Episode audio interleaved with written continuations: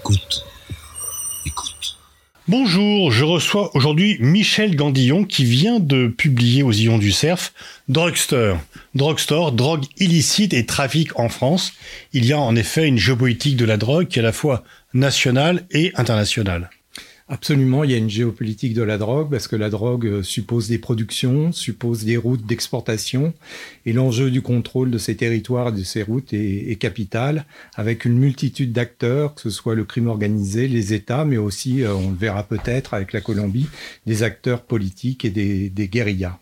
Donc le contrôle du territoire, la conquête, la guerre pour les territoires, elle est aussi bien sur les lieux de production, les lieux de consommation et les endroits de circulation. Absolument, cette, euh, cette guerre et cette lutte, ces conflits en tout cas euh, qui sont présents à l'échelle d'ailleurs euh, mondiale, se retrouvent à toutes les échelles finalement de la production à l'exportation des drogues et à la revente de détail. D'ailleurs on le voit actuellement à Marseille où l'actualité est suffisamment tragique pour faire la une de l'actualité avec des dizaines de morts depuis le début de l'année. Un nombre d'ailleurs euh, quasiment sans précédent, hein, je crois, depuis au moins 40 ans à Marseille, et dont l'enjeu, effectivement, est le contrôle des territoires de la revente de détails de drogue. Alors, vous écrivez que le, commerce des drogues a joué un rôle crucial dans la jeunesse de la première mondialisation du capitalisme. Oui, ben tout le monde connaît, enfin tout le monde, j'imagine que tout le monde a entendu parler au moins des guerres de l'opium. Euh, au milieu du 19e siècle, l'Empire britannique euh, veut euh, exporter ses marchandises dans l'Empire chinois, qui est un, empire à l'époque complètement autarcique. La Grande-Bretagne, dans l'Empire indien, produit de, l'opium et en fait va utiliser l'opium pour forcer la Chine à ouvrir ses frontières en quelque sorte et va déclencher une guerre euh, suite euh, au fait que l'empereur de, Chine ait fait détruire des cargaisons d'opium clandestines trafiquées à l'époque par l'Empire britannique. Et puis il va y avoir une deuxième guerre. Euh, la France, malheureusement, va s'associer à cette guerre impérialiste, de, piraterie. Et donc ça va avoir pour conséquence l'implantation des marchands anglais, euh, français et puis européens sur le marché chinois. Donc la fonction, ça va être d'ouvrir le marché chinois. Et malheureusement, pour la Chine, euh, les, les, conséquences vont être tragiques puisque des millions de, de, de Chinois vont devenir dépendants de... Ça, ça va provoquer une intoxication de masse. Une intoxication de masse avec des dizaines de millions de, de Chinois intoxiqués. Et ça va être à l'origine d'ailleurs des premières législations internationales sur, euh, sur les drogues, puisque les Américains qui n'étaient pas dans, dans, l'affaire vont utiliser la question de la prohibition des drogues euh, dans le cadre de leur rivalité avec euh, l'Angleterre, euh, l'Empire britannique et, et, les Français. Et aujourd'hui, il y a donc, selon vous, une division internationale du travail concernant le trafic de drogue. Oui, alors aujourd'hui, le trafic de drogue, depuis une vingtaine, une trentaine d'années, a littéralement explosé. D'ailleurs, on le voit encore dernièrement, puisque l'ONUDC l'Organisation des Nations Unies contre la drogue et le crime vient de sortir les statistiques de production de cocaïne en Colombie, 1700 euh, tonnes, ce qui est absolument considérable et sans précédent. Donc les drogues aujourd'hui, c'est un marché mondial avec euh, des productions, euh, des productions en général dans le sud, mais c'est en train de changer, et des routes d'exportation vers vers le nord. Donc l'enjeu des territoires est absolument capital. Euh, il faut savoir que, par exemple, euh, on produit de l'héroïne avec de l'opium, on produit de la cocaïne avec de la coca, on produit de la résine de cannabis avec des superficies de, de cannabis, et euh, ça couvre des centaines de milliers d'hectares. Et bien évidemment, c'est des productions illicites, donc il faut des groupes armés euh, qui soient criminels ou politiques, comme les FARC en Colombie à une époque, pour protéger, euh, pour protéger ces territoires. Donc ça donne lieu à tout un tas de, de, de conflits dans le monde, de conflits d'ailleurs qui peuvent déstabiliser considérablement les États. On le voit en Colombie, on le voit au Mexique, on le voit d'ailleurs dans toute l'Amérique latine. Il y a aussi le cas de l'Afghanistan et vous écrivez qu'en fait très souvent les paysans n'ont pas tellement d'alternative puisque leurs moyens de subsistance habituels ont disparu et qu'ils euh, se tournent vers la production de produits euh, opiaciés ou de produits de la drogue comme euh, finalement parce qu'ils n'ont pas tellement d'autres choix. Oui, oui, absolument. Alors, l'Afghanistan en 79, quand les Russes ont envahi le pays, euh, produisait très peu d'opium. Hein. C'est vraiment clairement la guerre qui a nourri la production d'opium en Afghanistan. C'est-à-dire que la guerre a détruit euh, les structures agraires, euh, l'irrigation par exemple, par les bombardements russes. Et les groupes armés qui résistaient, qui résistaient à l'armée rouge ont commencé à se financer par l'opium qui était transformé en héroïne, d'ailleurs avec la complicité des, service secret pakistanais à l'époque.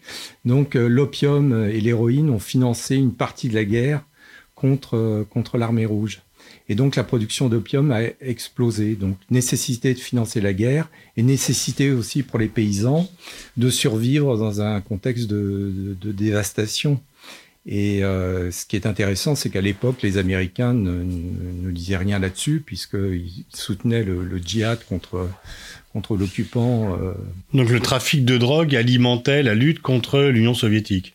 Absolument, absolument, absolument. Et euh, c'est pas une nouveauté d'ailleurs, parce qu'il faut savoir que les problématiques euh, liées à la géopolitique des drogues sont nées dans les années 60, hein, pendant la guerre du Vietnam.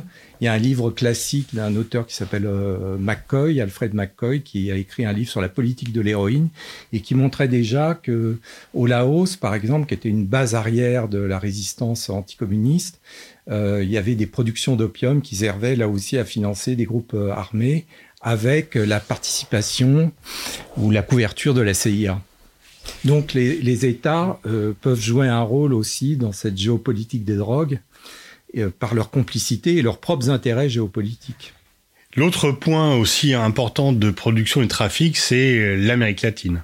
Alors l'Amérique latine aujourd'hui est au cœur hein, de la géopolitique des drogues aujourd'hui, puisque la substance qui se développe le plus euh, aujourd'hui, la plus dynamique, c'est le marché de la cocaïne. Ce marché de la cocaïne euh, explose euh, partout dans le monde, notamment en Europe, et elle est produite dans, trois pays en Amérique latine en Colombie, au Pérou et en Bolivie. La Colombie est de loin le principal pays producteur de, producteur de cocaïne. Pour la Colombie, d'ailleurs, cette, cette production a commencé à se développer beaucoup dans les années 80 pour répondre aux besoins du marché nord-américain. Et en fait, ça a été un drame pour ce pays puisque l'argent de la cocaïne a servi à financer euh, de multiples acteurs, dont les FARC, par exemple, la guérilla qui se réclamait du marxisme, qui était proche du Parti communiste colombien, mais aussi les paramilitaires, a abouti à une corruption gigantesque de la classe politique colombienne et euh, a nourri la guerre civile, une guerre civile qui a fait des centaines de milliers de morts en Colombie. Mais comment elle s'est implantée au départ? Pourquoi plutôt en Colombie? Alors plutôt en Colombie parce que euh, il y avait une tradition du, crime organisé qui était développée, euh, qui s'est développée beaucoup dans les années 60 avec le cannabis. La Colombie a d'abord été un des gros, un gros producteur de cannabis pour alimenter le marché américain. Et puis quand la consommation de cocaïne a commencé à se développer aux États-Unis, euh, il y avait une tradition des routes déjà qui existaient, préexistantes, des routes du cannabis qui ont été utilisées pour, euh, pour la cocaïne. Et euh, ce qui s'est passé, c'est que la Colombie, il y avait une division régionale du travail en gros, les superficies de coca se trouvaient en Bolivie, en Bolivie surtout, et un peu au Pérou. Et puis les Américains sont intervenus pour essayer de, couper l'approvisionnement des laboratoires colombiens, qui étaient au stade final, si vous voulez, de pas de base. Et euh, ils y ont réussi. Donc les Colombiens ont décidé de cultiver la coca, de développer les cultures de coca en Colombie. Et c'est comme ça que tout est, tout est parti. Et donc, euh, ça a contribué à financer euh, la guerre civile colombienne. Alors, ça a quand même des effets euh, géopolitiques et même euh, humains très importants. Vous parlez de la criminalité qu'engendre le trafic de drogue. Alors, on voit bien sûr les dégâts pour les pays consommateurs avec la lutte pour le contrôle des territoires, des points de deal. Mais en Amérique latine, en Amérique centrale, ça fait des milliers de morts.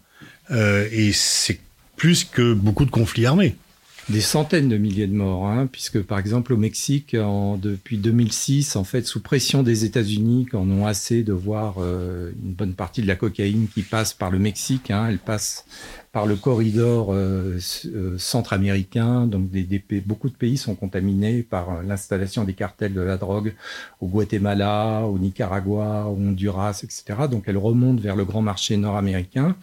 Et en 2006, les États-Unis ont dit il faut que ça cesse. Donc, ils ont poussé le nouveau président mexicain, qui à l'époque s'appelait Calderón, je crois, a, a, déclenché une guerre frontale contre les cartels qui depuis euh, donc 2006 a fait, euh, on pense, 300 000 morts, 300 000 morts au Mexique, 80 000 disparus et euh, a des conséquences euh, terribles sur cet État, que ce soit en termes de corruption, puisque récemment le chef de la lutte anti-drogue a été extradé aux États-Unis où il est jugé pour complicité avec le cartel de Sinaloa. Donc ça a des, effets dévastateurs et destructeurs. Le nouveau président, enfin le nouveau qui termine son mandat, mais AMLO, euh, AMLO avait dit qu'il allait combattre la corruption et le trafic de drogue, les deux étant mêlés, qu'il allait démilitariser la lutte contre la drogue. Et en fait, euh, presque à la fin de son mandat, les résultats ne sont pas au rendez-vous.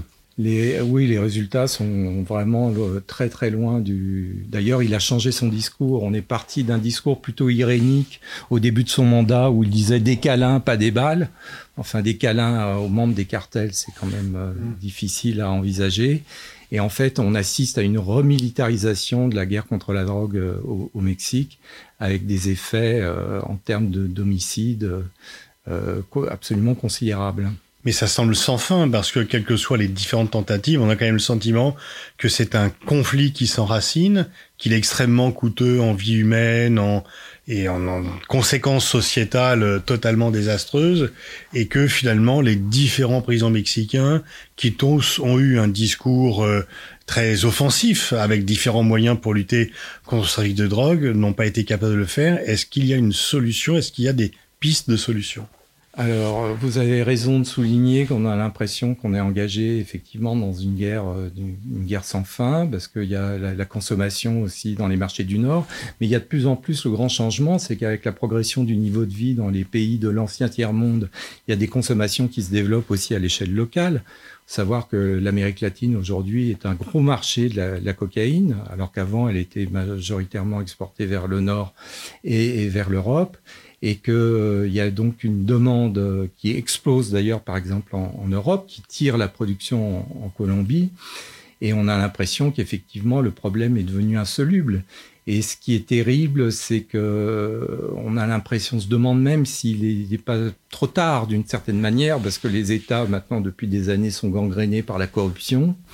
Vous le dites, il est peut-être trop tard il est peut-être euh, trop tard parce que je ne vois pas comment on va rétablir dans les années à venir euh, une situation euh, telle qu'avant 2006 au Mexique. Au point que les cartels heureux pourraient s'empasser du pouvoir ou est-ce qu'ils se contentent d'avoir leur rente de situation tant que l'État ne les gêne pas trop et qu'ils peuvent s'organiser pour continuer à disposer de cela. Ils n'ont pas besoin de s'emparer du pouvoir parce qu'ils peuvent contrôler les pouvoirs locaux via la corruption. Il y a des dizaines de gouverneurs d'État qui ont été destitués au Mexique à une époque, euh, dans les années 2005-2010, euh, on estimait qu'un tiers du Parlement colombien, un tiers des élus, des sénateurs, des députés étaient en lien avec les groupes paramilitaires qui avaient été créés pour lutter contre les FARC et appuyer l'armée colombienne et qui se sont révélés être les plus gros producteurs, euh, plus gros exportateurs de cocaïne eux-mêmes.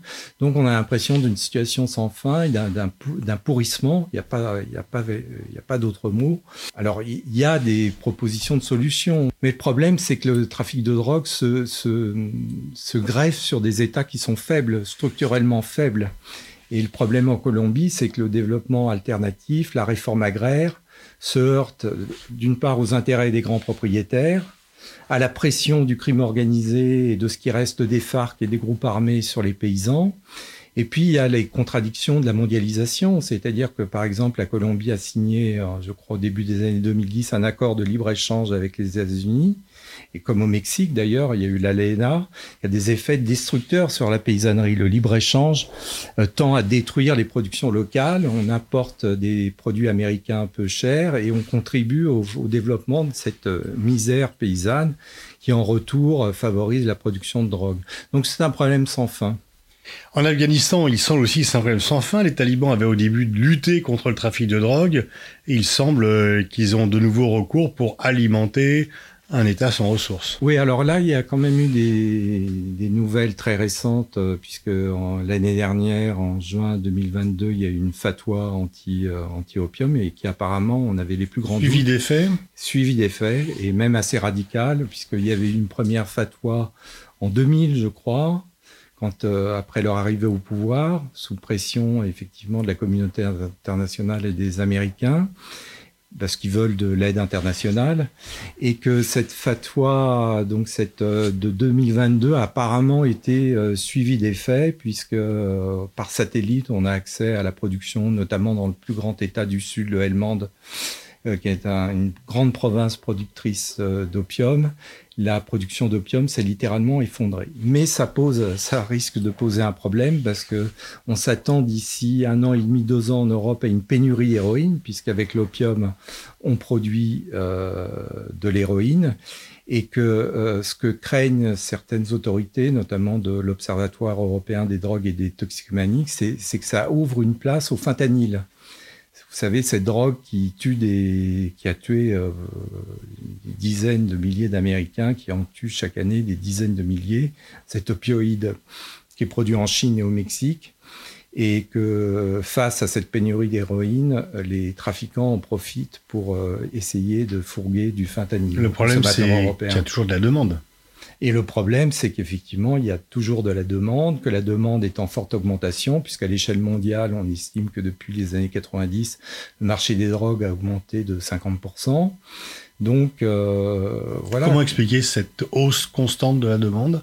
C'est un problème compliqué. On peut faire des hypothèses. Moi, dans mon livre, je parle aussi de cycles qui ne sont pas complètement des hasards, notamment le cycle des stimulants, des amphétamines et de la cocaïne n'est pas un hasard, puisque la cocaïne, c'est un peu la drogue de la mondialisation. Elle apparaît au moment du grand tournant les, néolibéral des années 80. Vous dites d'ailleurs que la cocaïne partage avec le téléphone portable le fait d'être une marchandise emblématique de la mondialisation. Oui, absolument, parce qu'elle passe c'est cocaïne et téléphone portable. Voilà, elle passe par les portes containers, et puis c'est la drogue de la compétition, de la concurrence, du struggle for life, avec un côté glamour et chic. Donc c'est un peu la drogue du néolibéralisme, je dirais. Donc euh, ça correspond bien à la performance? Euh, voilà, absolument, de, avec un sociologue qui s'appelle Alain Ehrenberg, euh, c'est un concept qu'il a créé et qu'il a publié un livre passionnant là-dessus. On rentre dans les années 80 dans le culte de la performance et la cocaïne ou les amphétamines euh, sont les drogues aujourd'hui de la performance. Et à contrario, les opioïdes, l'héroïne et, le fentanyl, c'est un peu la drogue des perdants de la mondialisation, puisqu'aux États-Unis, c'est les consommations, euh, les consommations ont lieu dans la Rust Belt, enfin en premier lieu lors de la phase initiale du début de l'épidémie d'opioïdes, ça se développait dans les zones désindustrialisées des États-Unis. Ça touchait la classe ouvrière, les gens au chômage, etc. c'est plus des calmants, des antidépresseurs. Voilà, l'héroïne, euh, oui, l'héroïne est dérivée de la, morphine, morphée, ça, ça, fait dormir, ça apaise les douleurs. Et effectivement, et là, ce qui est intéressant, c'est qu'on voit un acteur qui a joué un rôle non moins criminel que les cartels de la drogue, c'est l'industrie pharmaceutique américaine qui a vendu massivement ses produits euh, qui étaient des médicaments au départ pour ouvrir le marché à des gens qui souffraient de simples douleurs chroniques. Donc on leur donnait des médicaments opioïdes très très forts et beaucoup de gens sont devenus dépendants. Une épidémie s'est développée et les cartels mexicains en ont profité derrière, dans le sillage des cartels pharmaceutiques, à diffuser l'héroïne puisqu'on ne sait pas, mais le, le Mexique est un grand producteur enfin a été un grand producteur d'héroïne jusqu'à récemment, et aujourd'hui c'est le fentanyl qui a remplacé l'héroïne. Donc pour vous, l'industrie pharmaceutique aux États-Unis est également à jouer le rôle de dealer. Et pour provoquer la crise blanche. La, la, crise opioïde, pour euh, donner la mesure, c'est combien de centaines de milliers de morts? C'est effrayant. Euh, aux États-Unis, depuis 99-2000, il y aurait un million de morts du overdose, tout cocaïne, enfin tout, tout produit. C'est donc, euh, expliquons, il y a une série sur Netflix, Painkiller, qui en parle. Donc des gens qui prennent des antidouleurs parce qu'ils ont mal à l'épaule ou ailleurs et qui se retrouvent à sniffer leurs médicaments parce qu'ils deviennent totalement ah, dépendants. Absolument. C'était des médicaments, notamment l'oxycontin, qui étaient réservés à des patients cancéreux en phase terminale. Donc, c'est des, des, produits extrêmement puissants. Et euh, pour du pharma, la grande, une grande firme pharmaceutique qui produisait l'oxycontin, a dit, sur la base d'études d'ailleurs qui n'étaient pas très sérieuses, ces médicaments peuvent être utilisés dans le cadre de traitement de douleurs chroniques. Ça suscite pas de dépendance et donc allons-y. Donc ils ont engagé, euh, ils ont engagé des visiteurs commerciaux, des budgets publicitaires gigantesques. En plus, il y a le mode de régulation aux États-Unis de l'industrie pharmaceutique qui est pas le même qu'en Europe. On peut faire de la publicité, des objets dérivés, des campagnes, des clips, etc.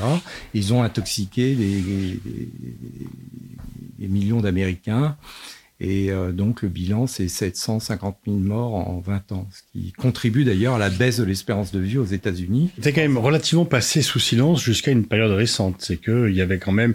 Parce que vous dites également dans votre livre, qui dit trafic de drogue dit corruption.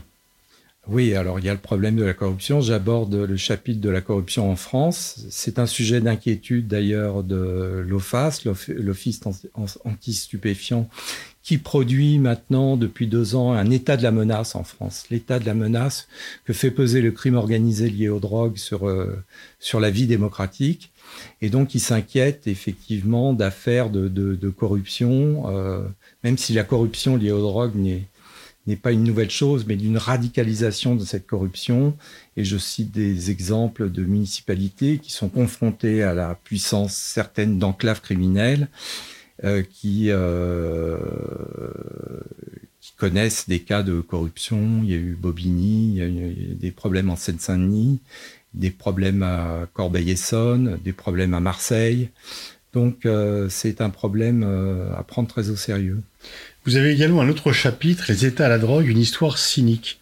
Vous parlez du cynisme des États par rapport à la lutte contre la trafic de drogue qui est à géométrie variable. Oui, absolument, absolument. Bon, le, cynisme inaugural, c'est les guerres de l'opium, où effectivement on fait une guerre euh, donc pour imposer l'opium aux Chinois qui n'en veulent pas, des fins d'ouverture. Un peu comme si la Bolivie ou la Colombie obligeaient les États-Unis à ouvrir leurs frontières aujourd'hui pour laisser passer leur production. Ou si le, un pays musulman, par exemple, décidait de bombarder nos vignes, par exemple, parce que euh, l'islam prohibe euh, la consommation de l'alcool.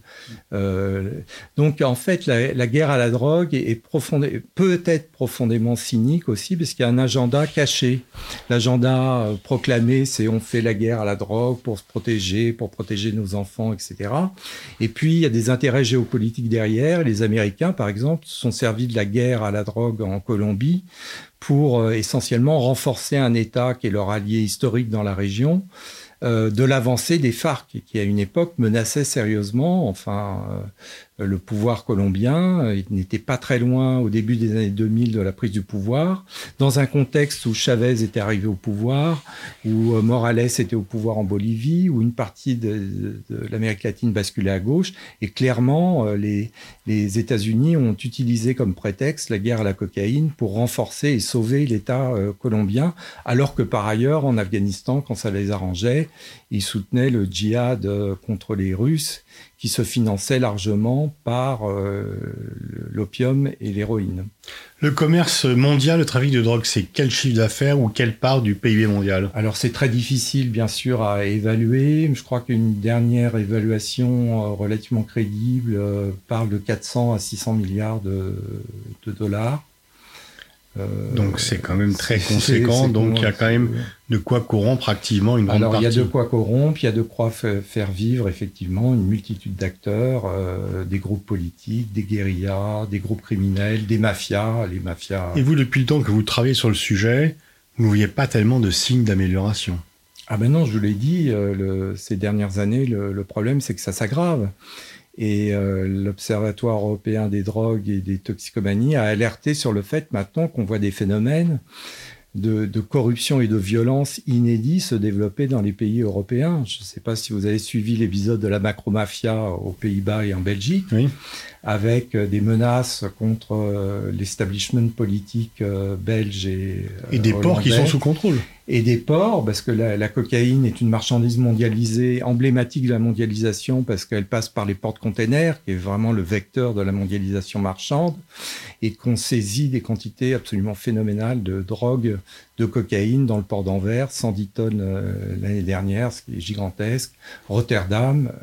Avec des représailles, y compris sur les dockers, s'ils ne coopèrent pas. Et donc, la France est corruption et menace en même temps. Oui, oui, bien sûr. Il y a, il y a notamment dans le port du Havre, puisque la France est touchée. Hein, le Havre est la principale porte d'entrée de la cocaïne sur le marché français. Il y a eu des cas de corruption du personnel des docks.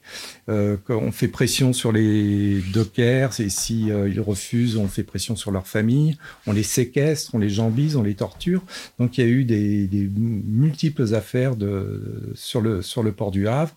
Et euh, à Anvers et aux Pays-Bas, la situation est poussée à un paroxysme euh, liées effectivement aux quantités, aux flux phénoménaux de cocaïne qui passent par, euh, par cette région. Donc ça a des effets, des effets désagrégateurs dans des pays développés comme les nôtres, qui pensaient être complètement épargnés par ce qu'on voit au Mexique et en Colombie, même si, euh, alors j'ai vu qu'en 2021, des policiers marseillais parlaient de mexicanisation, c'est bien évidemment très exagéré, puisque euh, on a parlé de centaines de milliers de morts. Bon, les, les processus sont pas du tout les mêmes, mais il y a des points de ressemblance et il y a des points euh, absolument inquiétants mais surtout, c'est nouveau. C'est-à-dire qu'il y a quand même une, une augmentation de notre fragilité par rapport à cela. Alors, il y a une augmentation de notre fragilité, mais par exemple, en France, les territoires euh, sous contrôle de, de, groupes criminels, le phénomène des, des, des, points de deal est apparu il y a 40 ans. Et en, en fait, on a laissé, euh, par des diagnostics euh, ou par un manque de prise au sérieux de la menace que ça pouvait représenter à long terme, euh, on a laissé se développer euh, ces territoires et aujourd'hui, ça devient de plus en plus problématique. C'est-à-dire que sur certains territoires aujourd'hui en France, l'État n'a plus le monopole de la violence légitime. Ce monopole de la violence légitime devient problématique. Et en plus, euh, des dizaines de milliers de gens qui vivent dans ces territoires sont victimes de, de, de cette réalité. Un constat euh, pessimiste, lucide, mais pessimiste. Pessimiste, oui. Euh, oui. Je renvoie donc euh, Michel Gandillon à la lecture de votre livre Drugstore, drogue illicite et trafic en France. C'est une réflexion sur l'ensemble de la géopolitique de la drogue, aussi bien au niveau national que global. Merci de m'avoir invité.